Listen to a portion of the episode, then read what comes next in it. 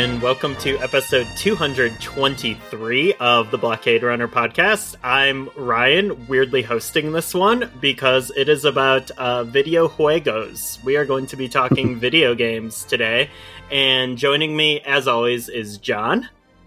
What's up, Ryan?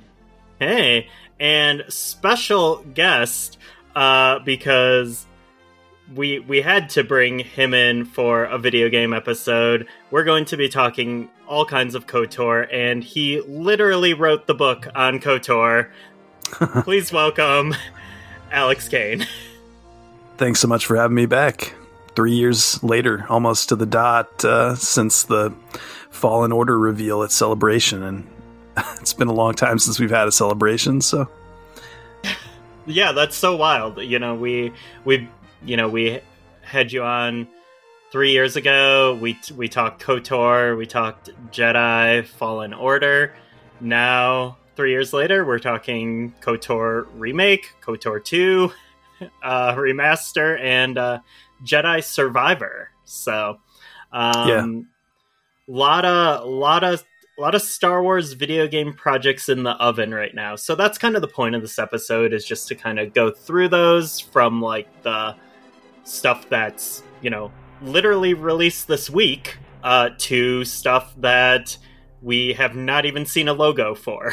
Um, but yeah. we've, mm-hmm. we've seen a press release. Um, so yeah, we're just going to be talking through each of those things. So let's start with the more re- the most recent, and that was an announcement at Celebration, which I didn't. You know, the thing about being at Celebration, it's wonderful. Um, so much stuff is announcing. You can never be in every place you want to be at once, and mm-hmm. as a result, uh, also terrible phone phone service uh, consistently. uh, and so as a result, there were things that were like getting announced, like rooms away from me that like I didn't find out about until like six hours later. And one of those things was um, Knights of the Old Republic 2, The Sith Lords, coming to Nintendo Switch. And Alex, you you definitely have some history um, with this game. So, what are what are your thoughts about the game in general? What are your thoughts about it coming to Switch?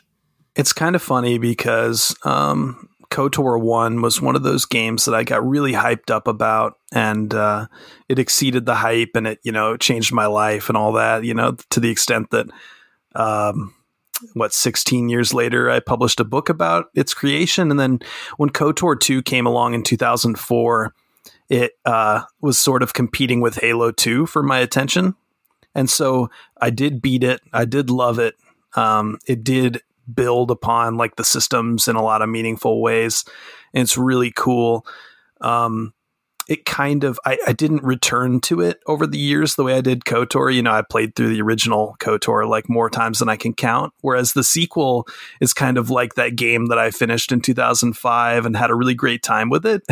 and then I didn't really play it again seriously until I was working on the book, which is so mm-hmm. weird. And then um, I sort of like told myself I was going to beat it a second time as a reward for finishing the book. That did not happen because it it still felt like work at that point. Mm-hmm. Um, and then last night I installed it on my Switch Lite and fired it up and made a character, and it's like really hitting the spot. It's like, mm. oh, it's kind of like a new KOTOR game. You know, it feels really fresh and it doesn't feel like work because we're you know three three years out from that book. So um, it's very familiar to anyone who's played the first game, but not the second one. Um, a lot of people, like Sam Witwer, you know, a lot of people will tell you that the second one is the superior game. Um, I haven't quite got there yet, but it is it is like bigger and and it has some really rich writing. It's sort of taking more risks. It's kind of like the Last Jedi versus the Force Awakens. You know, it is sort of the more ambitious edgy, divisive uh, type of sequel. But uh, yeah, I'm really enjoying it on the the Switch. The first like hour or so is really awesome. So nice, nice. Yeah. Um, Ob- Obsidian is the developer of um, KOTOR Two. Is a developer I feel like is not always put in the most enviable uh situations. um Yeah. because they basically have like um you know, they've made uh multiple sequels to BioWare games and like and we're talking like BioWare in what many people would argue was was their prime um you know in the era like Obsidian made the sequel to Neverwinter Nights and they made KOTOR 2 and even um you know they've made sequels to like Bethesda games. They made you know Fallout 76 or no not Fault 76 New Vegas, yeah. New Vegas.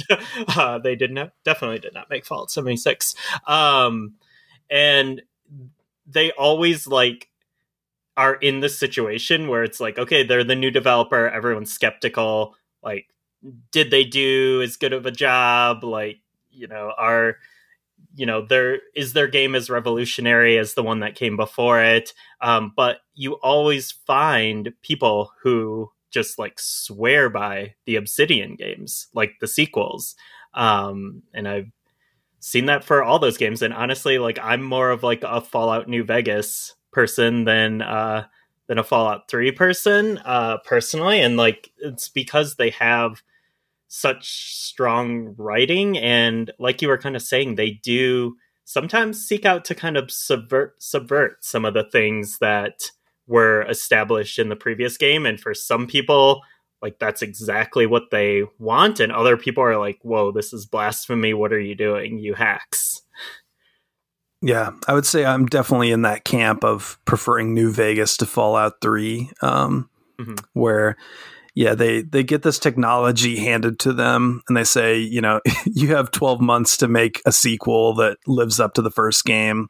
And, Mhm. you know, more than once they've like risen to the occasion and, you know, built all these really memorable quests. And I think New Vegas in particular, it just has like so much more like flavor to the world building. You know, it's a very fun, goofy, colorful game. Whereas Fallout 3, you know, didn't hook me like Fallout 4 and, and New Vegas did. hmm hmm Yeah, but um, so then here's, you know, thinking well, all that in mind. Like my confession is, I've n- never played more than an hour of Kotor two, um, and I uh, that's definitely something I need to do.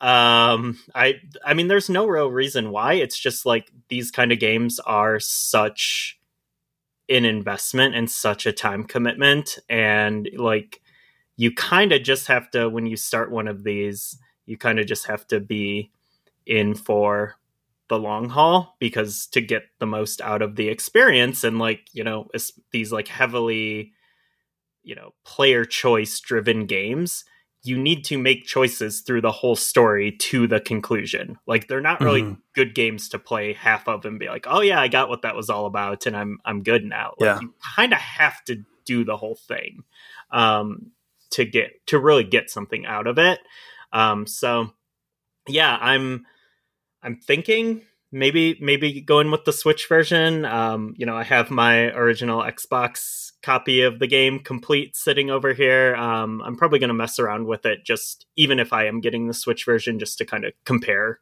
the two. Um but how are you feeling about the switch version so far I think it's a really good port. I, I thought the first KOTOR on Switch was like a lot of fun because it feels more like it's basically a port of the PC version. You know, it doesn't Mhm. feel the Xbox version is kind of like my version with the first KOTOR. It's sort of the only one I've ever played, but it it does have like fewer facial um like faces for the characters, you know. Um Hmm. you know, it has like like the textures are rougher generally. Although I guess if you're playing on a Series X, you get like some upgrades and stuff. But um, Mhm. yeah, I, I think it's a really nice port, and um, yeah, it looks, especially Kotor two to me feels fresh, and the faces look sort of um, smooth and and lifelike in a way that probably the backward compatibility version doesn't. Maybe the PC version's pretty one to one, but uh, It's sort of like if KOTOR 1 is like a, a solid Star Wars movie, uh, KOTOR 2 kind of feels like a, a good Star Wars novel, you know, is kind of the, Hmm.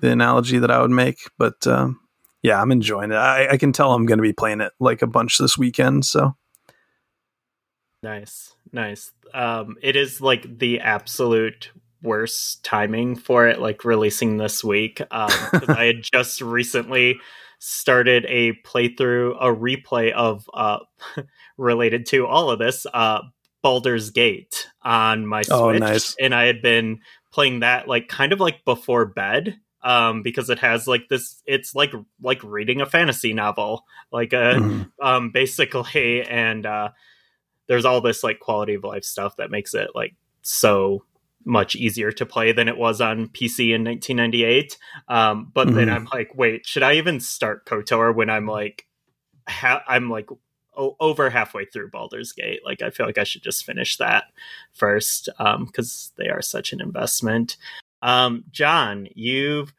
you are still Knights of the Old Republic free.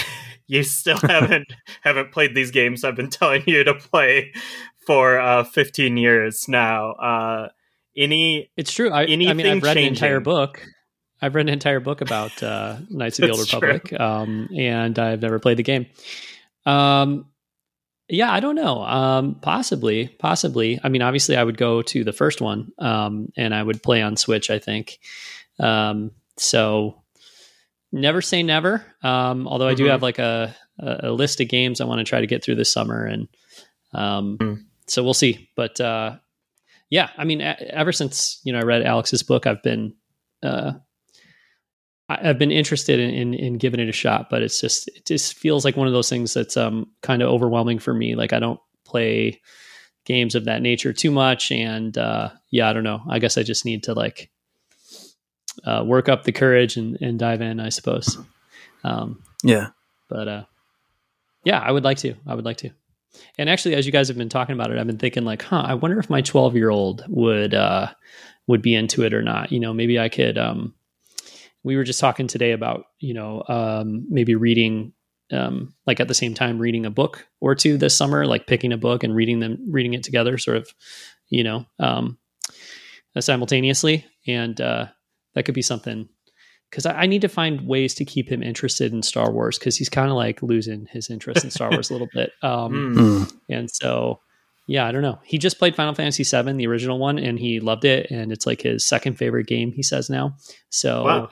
um, yeah, and I didn't put him onto it. So maybe I need him to like figure out that he wants to play KOTOR without me telling him. But um, yeah, like, uh, so he's had some success recently with playing old games and classic games and that kind of thing. So, um, that would uh, maybe push me over the edge too if, if he got into it. But yeah, anyway, um, potentially, maybe. What's nice is like, oh, I was just gonna say like if, if you get those little like gold coin points on your Switch from like purchasing stuff digitally, I was able to like get KOTOR two for like twelve bucks last night. You know, just like Yeah. you know, like the the other three dollars in tax was you know got taken off. So uh, it's a cheap game, is what I'm saying. But uh, yeah, it is the time that you have to invest for sure, especially the second one. Well, and every year that goes by too, I feel like it's more likely that some of these characters and scenarios are going to be like brought into some other kind of Star Wars Mhm. storytelling. So I do feel like I should do my due diligence and and and and kind of get this experience now before you know it becomes something I should know even more than I should already know it. You know what I mean? Yeah, there's uh I've seen that rumor around the acolyte. Um, Yeah, for sure, but you know, the like KOTOR rumors are one of the most pervasive Star Wars rumors. Um yeah, and I think it's, you know, people just have such strong connections with these stories and these characters. Like, I mean, the amount of KOTOR cosplay at Celebration is yeah. ridiculous. Like, there's more, I see more KOTOR cosplay than like some of the films.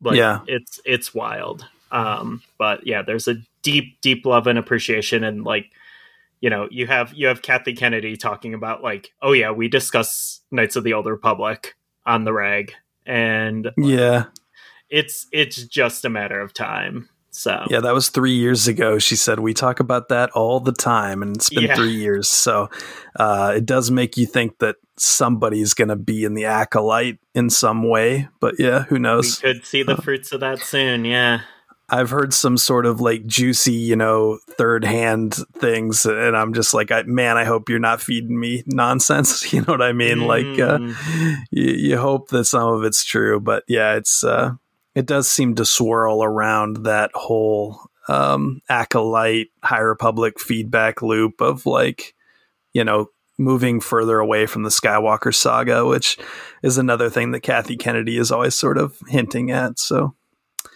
it seems like Revan would be the no brainer. That would be, you know, where you go. So because Revan is like this sort of uh, avatar for for like the fan, right? Like you know Mhm. the character that they get to make and be, and Revan can be anyone. So you know, Yeah, and I mean we saw like those scenes in um uh Jon Favreau's Mando season 2 opener that were like straight out of um KOTOR with like the krayt dragon and the Tuskens and all that stuff. Yeah. Like you so like, you know, when when Favreau's doing it, who's kind of like the like the the populist uh like uh Star Wars Yeah. director right now. Like if he's in on that, like yeah, it you know it's coming. So yeah, teaming up with the Tuskens at, to take down a krayt dragon that's like holed up in a cave, like that doesn't feel like an accident to me at yeah, all. Uh,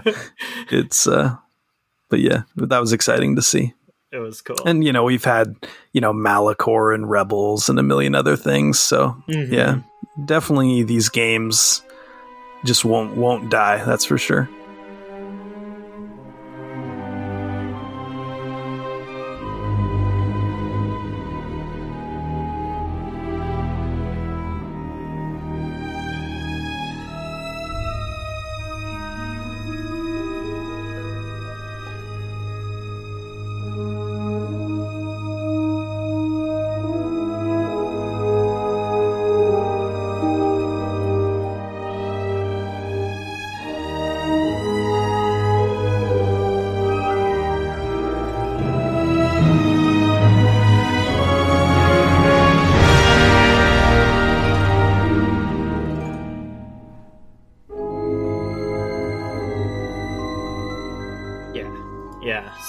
Um I guess that brings us to the the remake, um, which we don't know too much about, except that it is a as of right now, a PC PS5 exclusive. Um, we know that Sony brought in some members of their uh, first party teams, like people who worked on Ghost of Tsushima um, and such, to assist. Um, a- Aspyr, Aspyr, Yeah, I think it's Aspyr. Yeah, Aspyr. Okay, that makes more sense. Um, and then we've also had um, recently announced the news that Saber Interactive is going to be um, working on the KOTOR remake um, alongside Aspyr um, in collaboration with Aspyr. And they are part of all part of this uh, giant, uh, what's become like a megalith of game developers in the Embracer group. Um, so they're, yeah, it's just it's just a very interesting um, group of developers um, kind of coming together, and I would love to, I would love to get the juicy deets on how all all this came together, and specifically how Mhm. it came to be like a PS5 console exclusive. Um, yeah, that was a big surprise. yeah, especially considering just the history of like Knights of the Old Republic on Xbox. Um like it was I would say like one of the five defining games of the system. Um and yeah, it's just it's just a wild situation. Um I mean, it's it's cool. Uh, I mean, I'm glad we're getting a KOTOR remake, and you know, I'm ex- I'm excited to um, see see more of it when there's more to share. But um, Alex, you had some uh, you had some thoughts on Saber Interactive joining. Well, yeah. So I guess I wasn't super surprised to hear that name come up because they've kind of got a, a history as like a heavy hitter uh, support studio, which kind of might have a negative connotation, which is not intended. But um, basically, they've done a lot of the heavy lifting development work on the Master Chief Collection, and uh, specifically, the thing that you can point to is that they did the Halo Two anniversary uh, campaign remaster, which you know, if that's indicative of the quality we can expect from their work on KOTOR, that's a really good thing because that is like the mother of all sort of um, where you know they take a game and just put like a fresh coat of paint on it and fresh audio like the halo 2 anniversary campaign is just gorgeous you know um, mm-hmm. you know and it doesn't lose the spirit of the original like at all and you look at a lot of these sort of remasters that come out and they're either like you know you can barely tell that they've been changed, you know, it's just sort of like upresed or but that's mm-hmm. something where they, they took a 10 year old game and just made it feel like so new again, but yet familiar. Uh, really hard to get that balance right. And they did. So, yeah. And being able to switch between the two um, visual modes was, yeah, was wild as well in in both the original Halo um, anniversary Combat Evolved and Halo 2 like that was I would just constantly be flipping back and forth and being like Whoa. yeah. Um, yeah. yeah so cool. Um, yeah I think they did like most of the work on the Combat Evolved anniversary as well but uh, yeah it's just like the second one is just like my favorite game ever, probably if I had to choose, mm-hmm. you know, or top three certainly. And uh, you know, obviously with the remake, we're talking about a very different sort of project where you know them and Aspyr are kind of building it from the ground up, and they'll be changing things, you know, to to modernize it. You know, I think that they're uh, sounds like they're allergic to the turn-based combat because that's sort of old school now. You know, even Final Fantasy VII remake did away with that. So, but uh, I'm not too brokenhearted. I'm over it. I've made peace with the fact that it's going to be different, but I think it's going to be gorgeous and and have a lot of people working on it who really care about the original game. You know? Yeah, yeah. I mean, it. That's that. You know, as much as like I love turn-based combat it you know it broke my heart when i found out the final fantasy 7 remake was was going action based despite like i love that game um eventually like yeah. i came to it um yeah but i mean i would say e- even more so than final fantasy 7 the the turn-based combat in knights of the old republic both games is extremely prohibitive to um to a lot of people who play video games um, being so like firmly entrenched in like what third edition Dungeons and Dragons rules, essentially. Mm.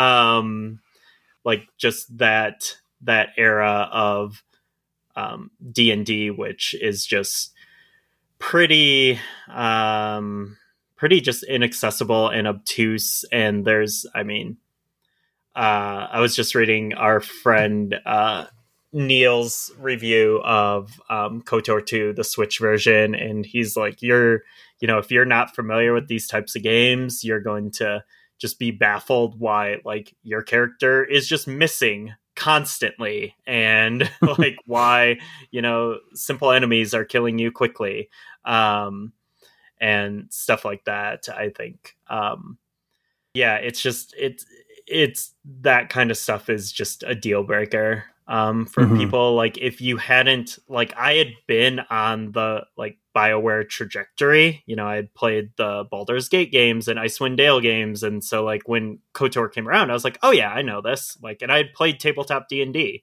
um, and I was like, this is fine, this is cool. Um, but now we're like so far removed from that era, era and like, you know, Bioware games are just totally different. Um, you know, n- now. And uh, yeah, I think I think it was just a unnecessary change that had to happen, and yeah, Mhm. it's nothing to be um, too upset about because we also like they did the good thing and you know released remakes or remasters of the original game. So if you want to play Yeah. them in that way, you can on modern hardware. I still hope these remasters end up like it makes sense to put them on PS5 because Yeah. PS uh, five is where the remake's going. But I guess you can play Hmm. the um, you know the original discs on the like Xbox Series of systems. Yeah. but it would also be nice to get them over there as well. Yeah. They're on like iPad and mobile and PC, of course, but still, yeah, it's uh it would be cool to have them on like PlayStation for sure. I suppose you could make the argument too that um, you know, if you're going to go and do a remake, uh, you know, maybe it's um it- it's worth it to or I guess it um it justifies it to really like kind of change things up and actually like present it in a new way, you know, Mhm. versus just like, well, we're going to make it really pretty, right? Like, Yeah. um, it sounds sounds like it'll be um, it'll be more than that. Um, I I don't know much about these games either, but I've been kind of just like on the periphery seeing people talking about The Last of Us remake. Mhm. That's what just right? came It's to my, the second my mind. Yeah. second time you it's were been remade that. and Mhm. yeah, and it's mostly about making it look. I, I, again, I've never played it, but uh, it seems like it's mostly about let's look how incredible it looks on the PS5, right? But if Yeah. it's just the same game for a third time and it's just prettier every time, you know. I mean, hey, that's cool too, but I don't know. It's it seems to me like if you're if you're going to actually remake something versus re-release it upresed or whatever, like maybe you know take some swings and do some different things and, and Mhm. maybe make it a different experience in some ways. Yeah. I think Final Fantasy VII like 100% proves your point. Like Yeah. you know, not having played through much of the original, but playing it like just enough to know, you know, how different it is. That yeah, that's like sort of the gold standard of, you know, how you can keep the spirit but completely change the the feel and the look. Mhm. Hopefully, KOTOR is released all at once, though, rather than over the course of like a lifetime. number of years. Right? 30 years, yeah. yeah. yeah. Yeah, I mean, Yeah. I think the best kinds of remakes for games are the ones that you know make it look nicer of course like you know make make use of that visual fidelity um you know and the increased power of the hardware. But also i i think alex i agree with what you're saying like keep the spirit. Like it doesn't Yeah. need to be a one to one because honestly as a player i think everyone thinks they want one to one that like looks better that's what everyone thinks they want but really when you do get that which happens constantly that's most video game remakes um and it's like what's happening with the last of us. When you actually get that like you're you're initially like wow this this area looks so cool. This looks amazing. And then you're like wait this is the exact same game that i'm already played. I feel like a sucker. I just spent $70 on this again. Uh, but yeah. What's great is when remakes are like familiar enough and keep the the spirit the emotional core of it but then also subvert players expectations. Like something you know i love that in um you know the first resident evil remake which you know like you would you're like oh yeah i know this. Okay it's nicer looking. I know this scene. And then you're like wait that thing that was supposed to happen here didn't happen that's weird and then like Mhm. okay i'll just keep playing wait that thing that was supposed to happen back there happened here and it's like totally different and like that's that's wild um Mhm. so yeah i think like generally speaking like the resident evil remakes have been fantastic and um that they have like a really cool approach to it i think I could see where they would have so much fun to like deciding what do we break and like, you know, uh, with like HK47, basically one of the big fan favorite characters that everyone is obsessed with, you know, um, it's like you go into like a boring little droid shop, you buy him, you know, then he starts talking to you. But like I could see a scenario where you're like at your base talking to one of your companions and having a conversation and he like blasts through the door and tries to kill you and you have to like suddenly fight him you know and then Mm. like Yeah. and then you like you beat him and so he's like i surrender you know like that uh you know you could get so crazy with it and just do things that like actually surprise people who have you know played through it 20 times you know so yeah. um yeah and and, and just um you know do things to to nod toward the the canon you know the sort of high republic comics world you know all the different stuff Mm. that the the Mhm. disney era has added you know um I, I- I think that they should hopefully have some freedom to to play around in that regard too Totally, totally. And there's like there's also a few areas that I hope they can kind of uh maybe maybe tighten a bit to uh make them uh maybe a little uh less annoying. Um I guess like I uh you know, I I started a replay of KOTOR when I got my Xbox Series X. I just put in my original Xbox disc and I was like, "Whoa, this looks amazing. Like this is Yeah. so cool." And I was playing and I got up to um what is it? Manaan where Yeah. Manon whatever, um, where you're where you have to go do like the underwater stuff, and I kind of hate that part, and so I've just had like a save game like sitting there since you know 2020 or whatever, um, yeah and yeah, and I think like okay, you could probably streamline this bit a little better, make you know move uh, a little faster. There's some parts where you're in like an environment suit, like underwater and space Yeah. and KOTOR 2, and you're moving like so slowly. Like, definitely modern audiences are not going to enjoy that kind of thing. You know, they want a little better pacing, probably in some of the places.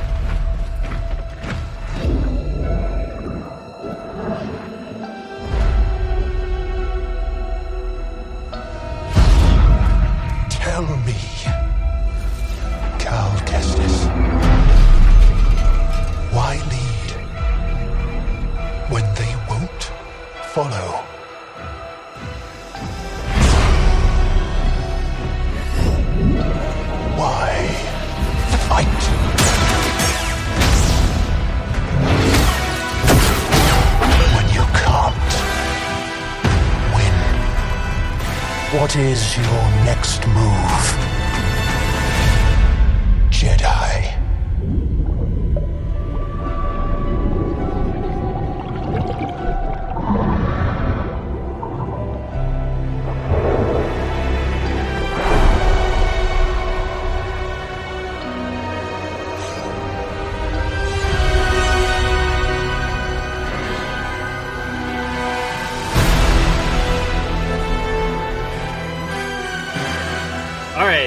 Let's move on to Jedi, the Jedi series. Um, John, I, I feel like this one's a little more in your wheelhouse. You're the uh, the big uh, Jedi Fallen, the bigger Jedi Fallen Order fan on the podcast. Um, so why don't you uh, why don't you take this one? Sure. Um, yeah, I mean, we knew going into celebration that there was a strong likelihood we'd learn more about um, the game we now know as Star Wars Jedi Survivor.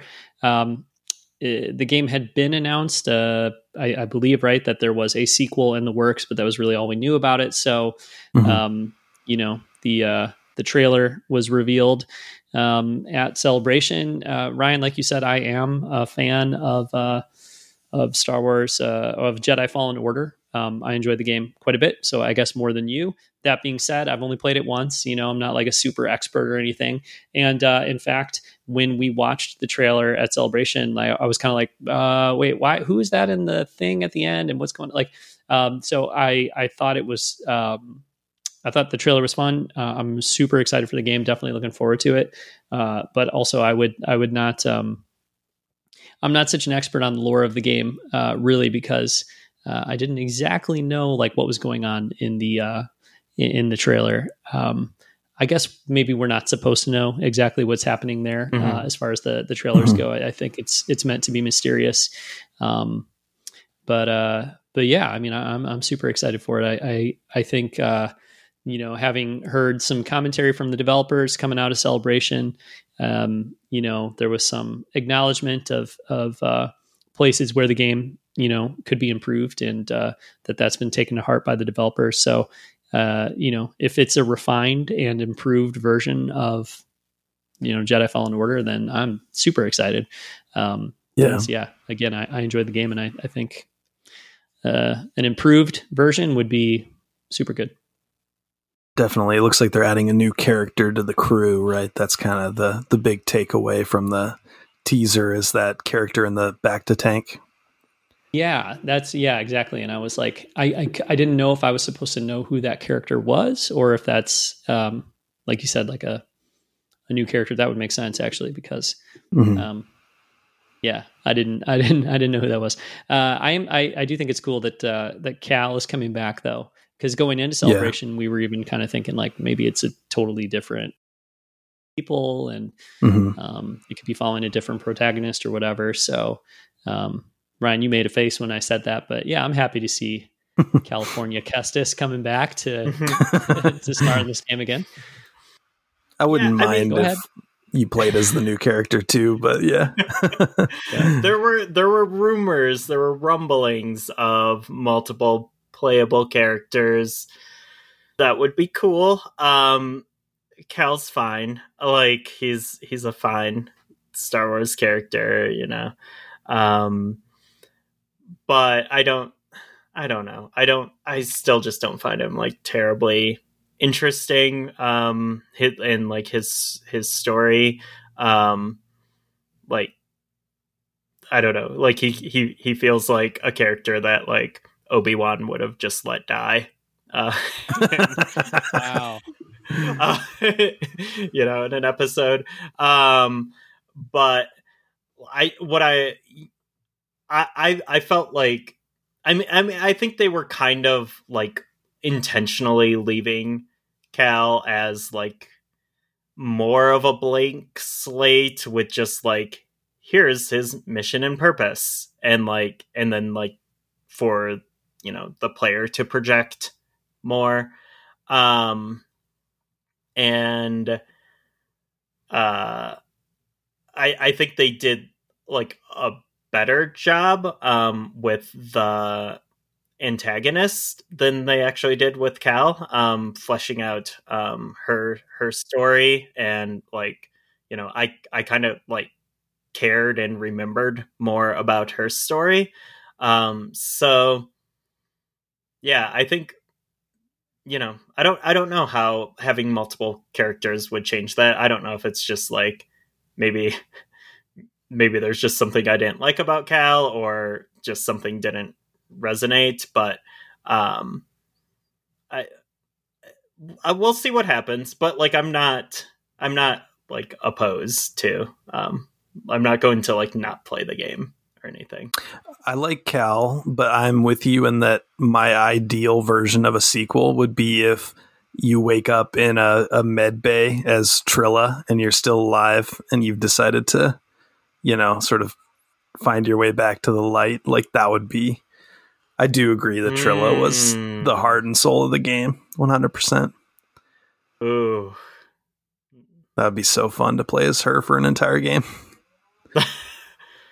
That would for Yeah. sure be cool. Um, yeah, see, uh, I think I'm just like I don't care who you make me as long as like we continue to uh, develop this like kind of Metroid Prime inspired, you know, gameplay approach. Like that's that's what I um, am Hmm. most excited about. Is just you know being a lightsaber wielding character and you know kind of traversing these different areas and unlocking things and uh, you know like i think that's one of the reasons i did enjoy the game as much as i did is because like the metroid you know influence kind of worked for me i think Mhm. maybe if i'm remembering correctly um you know a lot of people maybe even my co-host felt like that stuff was not really fully baked or not done that well.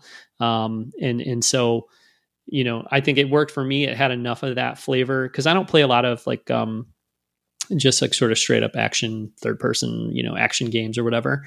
Um, but yeah having that kind of metroid influence and um, you know uh, unlocking different areas of the map as you progress and things like that like that really worked for me. And so that's what I'm looking forward to the most. And, you know, especially if that's improved, if, if that's, that, that stuff is kind of honed in a little more, like that would be, yeah, that that's what it's about for me. So I could be Cal or I could be, you know, a new character or whatever, but I just, yeah, that, that's what I'm looking forward to, I think. I like the way the Arkham games sort of iterated on the formula with each one, or at least the three mainline ones. Like they sort of took the same combat but put it in like an open world, and then in the third one they kind of put in you know the the armor and the Batmobile. So I don't know, it'd be kind of fun if they they played with it a little bit. But I agree that the the foundation is pretty pretty solid. Mm-hmm.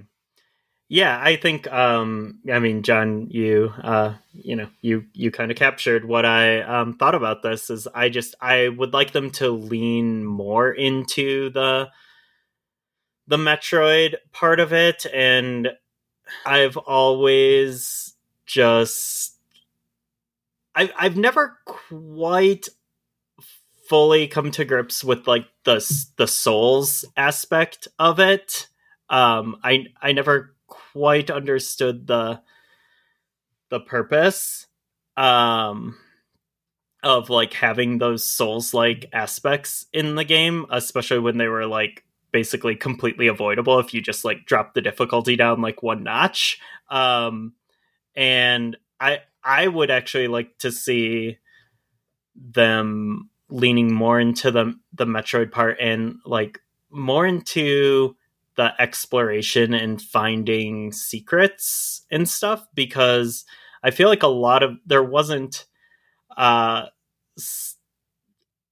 a huge incentive to kind of seek out secrets because they were generally like, here's a different hilt for a lightsaber, or here's a different dirt poncho.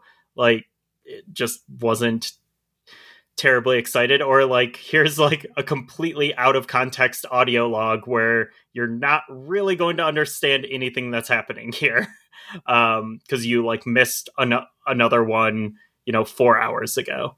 Um so yeah and i th- i think if i don't know if they if they want to make the game more challenging and like really embrace the the souls like aspects and like go with more of like an something more akin to like Elden Ring or something, like make it so like you find stuff and you're like, "Oh, thank God I found this. Like this is going to help me a ton. Like I'm glad I like went through the, you know. It's like like in Metroid like when you're you know those those prime games um i i found especially prime 1 and 2 to be like fairly difficult games um and i mean i remember when i would find like an energy tank or even like a missile tank i'd be like oh that that feels good. Like I'm feeling feeling better about this, about my chances here, because you know there's some uh, some brutal boss fights in those. Um, so yeah, I don't know. I it'll be interesting to see like what because uh, Jedi Fallen Order was a game with like a lot of different things happening um, and it's not really like it's not really like a third person character action game because it's it's not like Devil May Cry or something, um, but it's also it, it wasn't fully a Metroidvania. It wasn't fully a Souls game. Uh, you know, it wasn't fully like a c- cinematic game like Last of Us or Uncharted either. Uh, it was like this weird, just like hybrid of like a lot of different things, and I I do wonder what parts they're going to lean more into or how they'll kind of balance all that out with the next one. It's a game that felt a lot like Rise of the Tomb Raider to me in terms of the traversal mm. and the mm. game world and stuff. But I agree that it didn't do as good of a job of like rewarding you with like story that you would care about when you did find like collectible documents and stuff or secrets mm-hmm, or mm-hmm. outfits or whatever. Um, so I would almost like to see fewer planets and like make the planets that you do explore uh, like have a lot more sort of yeah reward to the exploration basically and just kind of you know kind of the difference between like Revenge of the Sith and Rogue One versus like The Empire Strikes Back, where you're you're spending more time with like one place, but but like there's a lot to sort of dig up and yeah, make those like holograms and things more uh like you feel like you get more out of the story if you kind of play more. You know, that would be really cool because to me, uh, it's a game I desperately want to replay, but I have yet to finish it a second time because like. Mhm. going back through the world and retracing your steps in reverse is kind of uh, busy work to me. I don't well, like it just I don't know. Um, it's like oh man, I have to like figure out where I came from and like keep doing that for like fifteen hours, you know. But Mhm. um, yeah, I don't know. I didn't mind like the meditation points and some of that stuff. I thought that it worked okay for the way they kind of uh, did the force powers, you know, how he's sort of rediscovering himself as a Jedi. But yeah, hopefully they do something fresh and don't just do that again. Yeah, that does. Uh, it does kind of beg the question, like, um, how is Samus going to lose all of her power ups and stuff at the beginning of this game? Because he's a Jedi, Yeah. so you know he should he should uh, be fully equipped at the start, right? Yeah. Yeah, they could do the Mass Effect 2 thing where you just like get your ass kicked, you know? Um, yeah. have have some uh, dark Jedi or whoever that is in the back to tank show up, and I don't know, but uh, yeah, that'll be interesting to see how they solve that problem, and hopefully they don't just reset everything because that would, it would seem silly from like a you know narrative design standpoint. Yeah, because th- there's a bit of that in um, KOTOR 2 as well, isn't it? Like you got like bonked on your head, and then like you have to like rediscover your Jedi powers because you're like already like an established Jedi when you start KOTOR 2, right? In KOTOR 2, you're you're called the Exile, and it's sort of like Luke in Last Jedi, where you have consciously, you know, intentionally cut yourself off from the Force, I think. And uh, Mm. but with the dialogue options, it sort of lets you tell people like how much you feel that you're a Jedi. Like you can sort of say like how did you know I was a Jedi or you can say like I'm no Jedi. Like you can kind of set that uh you know the degree to which you're still you know a Jedi knight like based on how you want to do it but yeah basically it's sort of like uh you know you were kicked out of the order you're sort of like an Ahsoka type thing Mm, mm.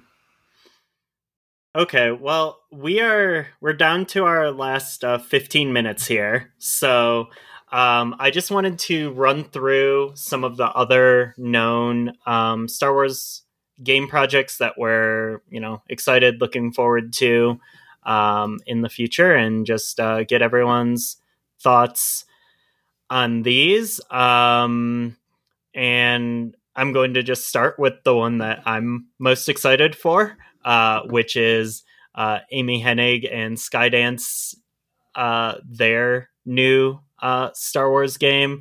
Um, I'm a massive fan of Amy Hennig's work. I love the the Legacy of Kain games, um, and her early work on the Uncharted series was just you know in, industry changing um, for sure. And whatever you know we had that false start with that game um, at ea which was really a bummer.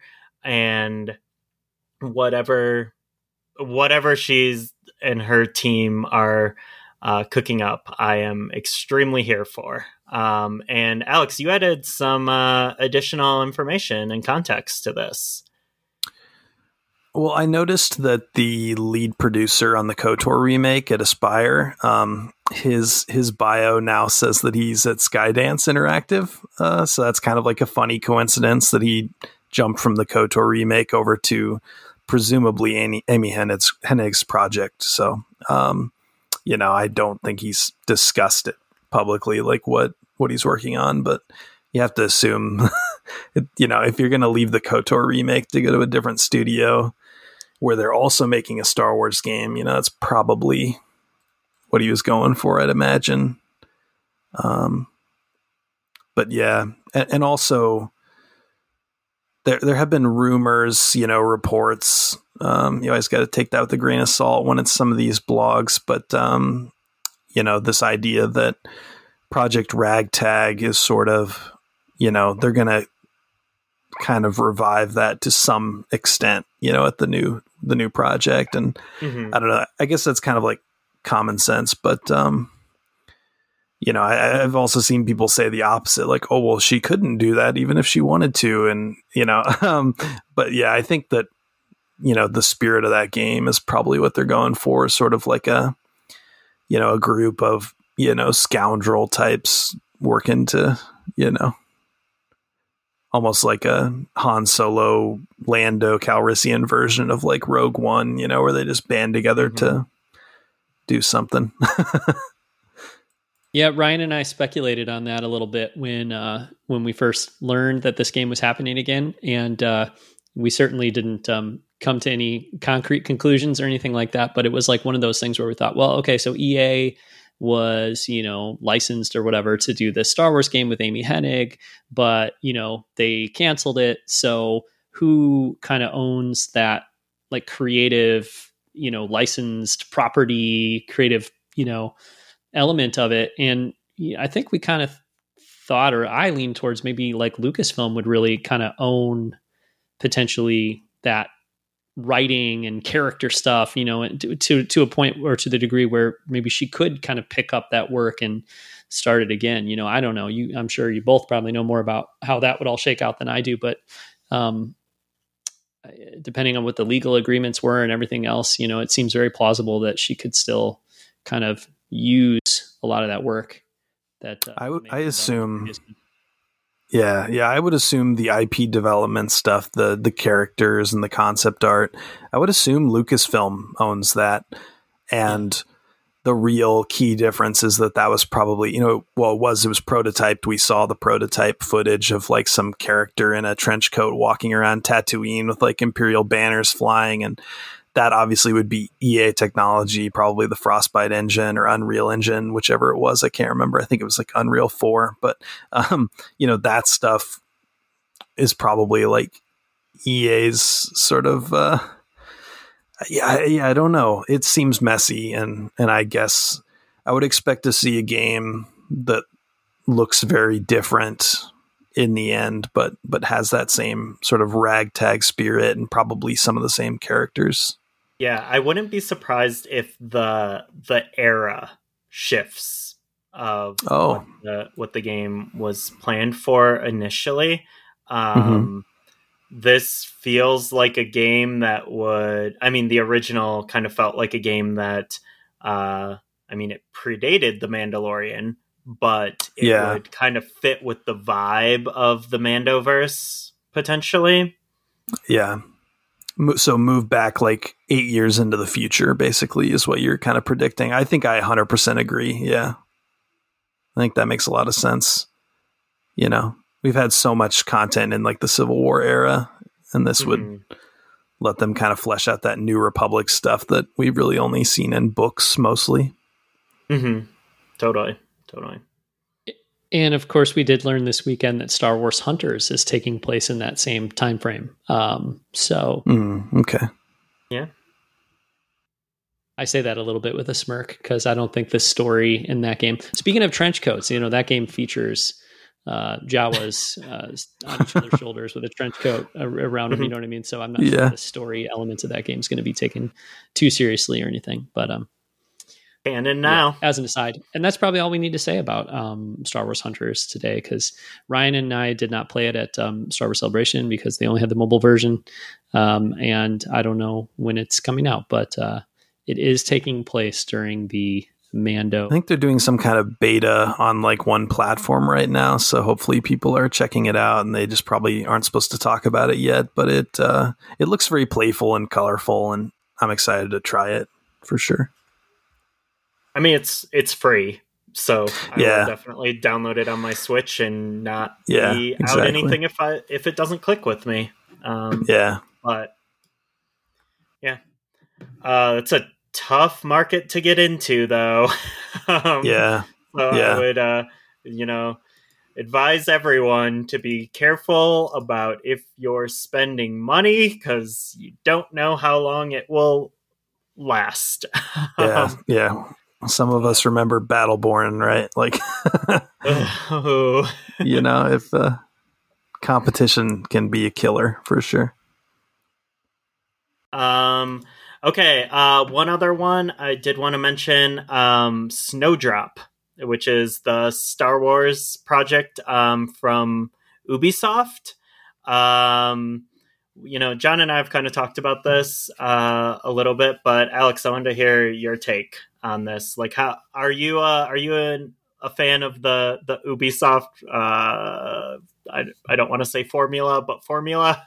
Um, yeah, oh, yeah, it's types of open world fair. games. It's fair to call it a formula. I think at this point, I uh, I, I very much enjoyed what I played of the Division Two. Um, I'm not really a Far Cry person overall. Mm. Um, I thought Far Cry 5 was kind of fun to fool around in the sandbox, but you kind of, you know, it's sort of junk food that gets old fast, I guess, for me. But mm. um, they're also using the Snowdrop engine to build the Avatar game that they've been working on for like ages. And they um, are using it to build the Splinter Cell remake, which is one of my most anticipated games outside of like KOTOR remake and stuff. So I think it's given the differences between like the division and something like Splinter Cell and something like I assume the Avatar game will probably be, it'll probably yeah. be, you know, pretty tech intensive, like uh, sort of like a Ratchet and Clank type thing, maybe. Um, it's hard to kind of pin down what that says about what the game will be, other than it's an open world, you know. So yeah, um, you know, I, I, I would hope actually... that you're. Oh, sorry. Oh no, I was just gonna. This is because this is another topic that you have expertise on. I haven't actually played the Division games, um, but those were more like like a Destiny type experience rather than like it, like an Assassin's Creed or something. Correct? Yeah, fair to compare it to Destiny. Fair to compare it to Anthem. Um, yeah, I think it's sort of like the very boots on the ground. Um, you know, human being without any superpowers version of Destiny and Anthem. You know, you're just like a guy with a gun out in Washington D.C. or whatever, um, or New York City in the first one. Um, the second one, you know, the gunplay was fun. It had like a cover system, sort of like Gears of War ish, you know, approximately. Um, so I've seen a lot of the speculation, or maybe just like friends that I was playing Battlefront with. You know, we sort of talk about like oh, what if you like get to create your own bounty hunter and you're like in the Mando verse, you know, as part of the bounty hunters guild. That's something I could see. You know, I'd buy that. I don't know if that's what it is. Um, mm-hmm. I would rather be like a High Republic Jedi, like stranded on a planet during the, you know, Light of the Jedi novel or something and living through that. That would be probably my wish list thing. But yeah, if you get to like you know, choose your like alien race and, you know, or be a droid and be a bounty hunter with like, you know, Carl Weathers is in the game giving you missions. That would be pretty kick ass too. Can you imagine? That would be so fun. Yeah, I, day I one. Would, I would buy a special edition. I would buy a battle pass or yeah. There's potential there. Yeah. Yeah. Um, yeah yeah, it'll be interesting to see how that uh, how that turns out because it's not the Ubisoft one of the Ubisoft studios that are known for their open world games. So mm, right, yeah, but they also have that's like kind of the foundation of that company right now are their big open world games. So mm-hmm. interesting. Um, okay, we're down to our final few minutes. Uh, lightning round. Other uh, Star Wars games. Your interested in, looking forward to anyone. well, there is that restored content mod coming out for KOTOR 2 in oh, yeah. Q3. Yep. So that'll be a free sort of um, it's free second half of the year, I think, but it, uh, the drawback there is that you probably have to start a fresh playthrough, but you get to like experience closer to the full vision of the game since you know, Obsidian had to build a game in like 12 months flat to get it out for Christmas. So KOTOR mm-hmm. 2 is kind of famously unfinished, as most games are, you know. Yeah. Uh, but like, it, it sort of, uh, the ending is kind of why I remember it as a disappointment, I think, because they, you know, they had this grand vision for like the third act or whatever the final act was, and it just wasn't really there in the final game. So, basically fans modded it back in and and Lucasfilm has abra- embraced that as part of the official re-releases on like Steam and GOG. So that's pretty cool. That and now cool. on Switch. Yeah. yeah, something to look forward to. Uh, this is a lame answer, but I want. Um, I would love to see that uh, Rogue Squadron collection come out. Um, the one that was Yeah. Wii, and Mhm. um, I don't think it seems super likely that that'll happen, but um, that would be really cool. I think, even though it's a Some- game for the most part. Yeah, somebody asked about that on Twitter, and Aspyr was like, "If there's interest, we'll do it," you know. And uh, so there's sort of a grassroots effort to get that to happen, actually. But Mhm. and Aspyr was vocally in support of it, but Yeah, and You know, Julian from um, Factor Five too, right? Formerly a Factor Yeah. Five, I think. oh, one of the original. He was saying, cool, cool. yeah, he was like, "Let's do it," but you know, I think there's still a long way to go from a couple. you know, Yeah. Like, basically, I guess I don't know Lucasfilm and uh, well, yeah, because it would have been LucasArts that published it, the the Rogue Squadron games, right? And they're the ones who canceled it, so um, they, they'd probably be the big, I guess, Lucasfilm games would be, you know, that need to be, Yeah, I guess, behind it, excited to Yep. do it. yep. Yeah, I, I mean, hopefully Aspyr isn't all hands on deck with um, KOTOR remake because there's still a whole lot of you know vintage Star Wars games that really um, it would be nice for them to be touched up a bit and put on put on modern platforms. Like, I mean, I just played through Republic Commando for the first time uh, on PS4 uh, recently. And uh, it's the first time I ever played through that game and finished it. So, um, that was uh, you know that was cool to you know have that have that available. Um, Yeah. get some get some trophies, play some you know play it at a with fast really fast load times. Um, that was cool. Um, more of that, more of that, please. Um, all right, well, yeah, I, I would say the um, future of S- Star Wars i video games is uh, we we got some we got some stuff this year. I mean, we got we got KOTOR 2 on Switch. That's cool, meaty game. We're getting, you know, by the end of the year we'll have probably the best version of that game outside of like a heavily modded PC version. Um, Yeah. you know, available, accessible, great price. Um, limited runs doing a physical version coming out, which will I would assume release probably around the time as or mm, probably after uh, the the content patch. So um, you know that's that's cool. Uh, and then you know Jedi Survivor next year. Um, and then everything is it's kind of uh, kind of nebulous from there. What's Yeah. coming next and when? Um, but there's you know there's some cool cool projects on the horizon um, for sure, and uh, it'll be kind of exciting to see how all those shake out. But And it, it was a long, painful road to get that uh, Lego Star Wars game to come out. But man, I, I thought that was phenomenal. I was blown away by how fun that was and how polished. hmm. Surprised me. Yeah, I've played about uh, sixty or seventy percent of that um, at this Nice. point, and uh, yeah, for sure, I think the best Lego Star Wars game. Like it's, uh, yeah, it's really fun. Well, uh, yeah, let's uh, go ahead and wrap up here. Um, John, you do.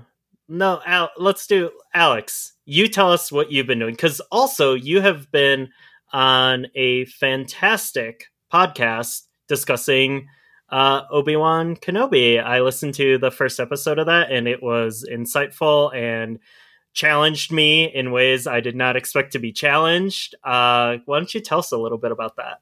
Thank you. Yeah, I've been co-hosting um, what the forces. Um, what do we call it? Calling on Kenobi, uh, sort of deep dive recap um, podcast, and that's with Marie Claire Gould, uh, who I met at Celebration 2019, and she's you know sort of uh, one of the smartest Star Wars fans I've ever talked to. She has a pretty unique viewpoint that she comes, you know, it's sort of like she's got that like mythic Joseph Campbell side to her, that sort of traditional way of looking at Star Wars from a mythical lens, but like also, you know, she's very widely read and, you know, reads sort of like, um, like feminist literary criticism and reads like other people similar to Campbell or the people who Campbell inspired and um, yeah, I don't know. She she's really fun to to listen to and talk to and try to keep up with intellectually. Yeah.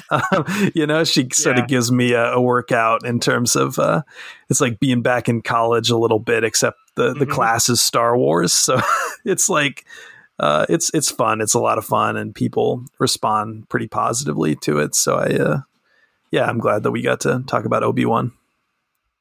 Yeah, it is. Like I said, I'm just like consistently like challenged and like my god i would have never had that like takeaway like but i think you know you both kind of like talk through everything in a way that i'm like okay yeah that tracks like that is a that is a fascinating um perspective and you know one of the great things about star wars is how open to interpretation it can be um and how you know different people can get totally different things from it and like really deep meaningful things if you try. And like and you know depending on like your background knowledge and you know where you where you're coming from. And yeah i'm just like it's so it's so good to be listening to a star wars podcast where you know i am like kind of you know having to like really deeply think and process um, some of some of the themes um, it is far, far beyond just a recap show for sure. Yeah, it's sort of like she takes the assumption that like sort of art comes from the unconscious mind of the creator, which, you know, has all this like sort of uh, Carl Jung baggage where like, you know, there's archetypes and the archetypes show up in myth. And of course, that's what George Lucas was doing. But, you know, other people have had other things to say about it too. So yeah, it's a lot of fun to play around with and try to decide, you know, what are the creators consciously trying to do, what is sort of happening on accident, and what what do we sort of make of it, you know. Mm-hmm. Um, it's a lot of fun. Nice. Um, any other? Uh, I mean, I guess plug your Kotor book, which is yeah. still available, still in print. Yeah, yeah. Bossfightbooks.com, I believe, and you know all the other online book retailers and uh, sometimes you can find it at like video game conventions and stuff like that. But yeah, it's simply titled Star Wars Knights of the Old Republic from Boss Fight Books. And it's essentially the making of, you know, I talked to sort of uh, a dozen people who worked on the, the game and then some other people who, you know, like a Bastila Shan cosplayer. And I talked to Sam Witwer on the phone and got his thoughts. And I talked to, you know, Walt Williams, who worked on like Battlefront 2. And he told me about how Knights of the Republic inspired Spec Ops The Line, which is another game with like a big twist ending and stuff like that. Amazing. So. Amazing. yeah. Amazing game. Uh, yeah. Yeah. That, that's awesome. Uh, anything anything else you you want to uh, plug or let people know where they can find you? Um, there's a book coming out, or it either just came out or it's about to come out. There's a coffee table, um, like a visual history um, called Supercade, and it's like volume two of Supercade. So it's like the original one was sort of like the 80s arcade era. There's a new one coming out that is sort of like the 90s more or less through like the first Xbox PS2 era. And uh, that editor, she DM'd me on Twitter and said, Hey, do you want to write something for this? And um, I ended up writing the chapter on the Nintendo 64 and the chapter on Super Mario 64 kind of completely out of nowhere on accident. And I was really thrilled about that. Uh, so, so I'm in this book with like all these people whose careers I really admire. And I'm like, wow, I don't know how this happened, but uh, cool. So, um, hopefully that comes out soon, and hopefully my chapters are all right. We'll see. yeah, I will be 100% grabbing that. Uh, I I own a copy of the first book. Um, oh yeah, nice one from.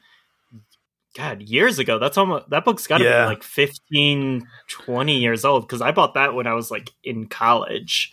Um, yeah, and uh, yeah, just a fantastic, gorgeous book with um, you know great, uh, great job contextualizing the era. era. Um, that's cool. That's very cool that you're uh, you're working on that or work or did it. it's done. Yeah, it was a while ago, but uh, Yeah. yeah, she, she's just waiting on the the printing process, I guess. But Yeah. Cool. Anything else? that's pretty much it. I think. Uh, I w- you know, I'm always working on stuff, but nothing, nothing that's you know coming through the pipeline anytime soon. So Cool. Cool. Well, where can people find you to uh, learn what's coming through the pipeline? yeah, mostly I'm on Twitter at Alex J Kane with a K. Cool.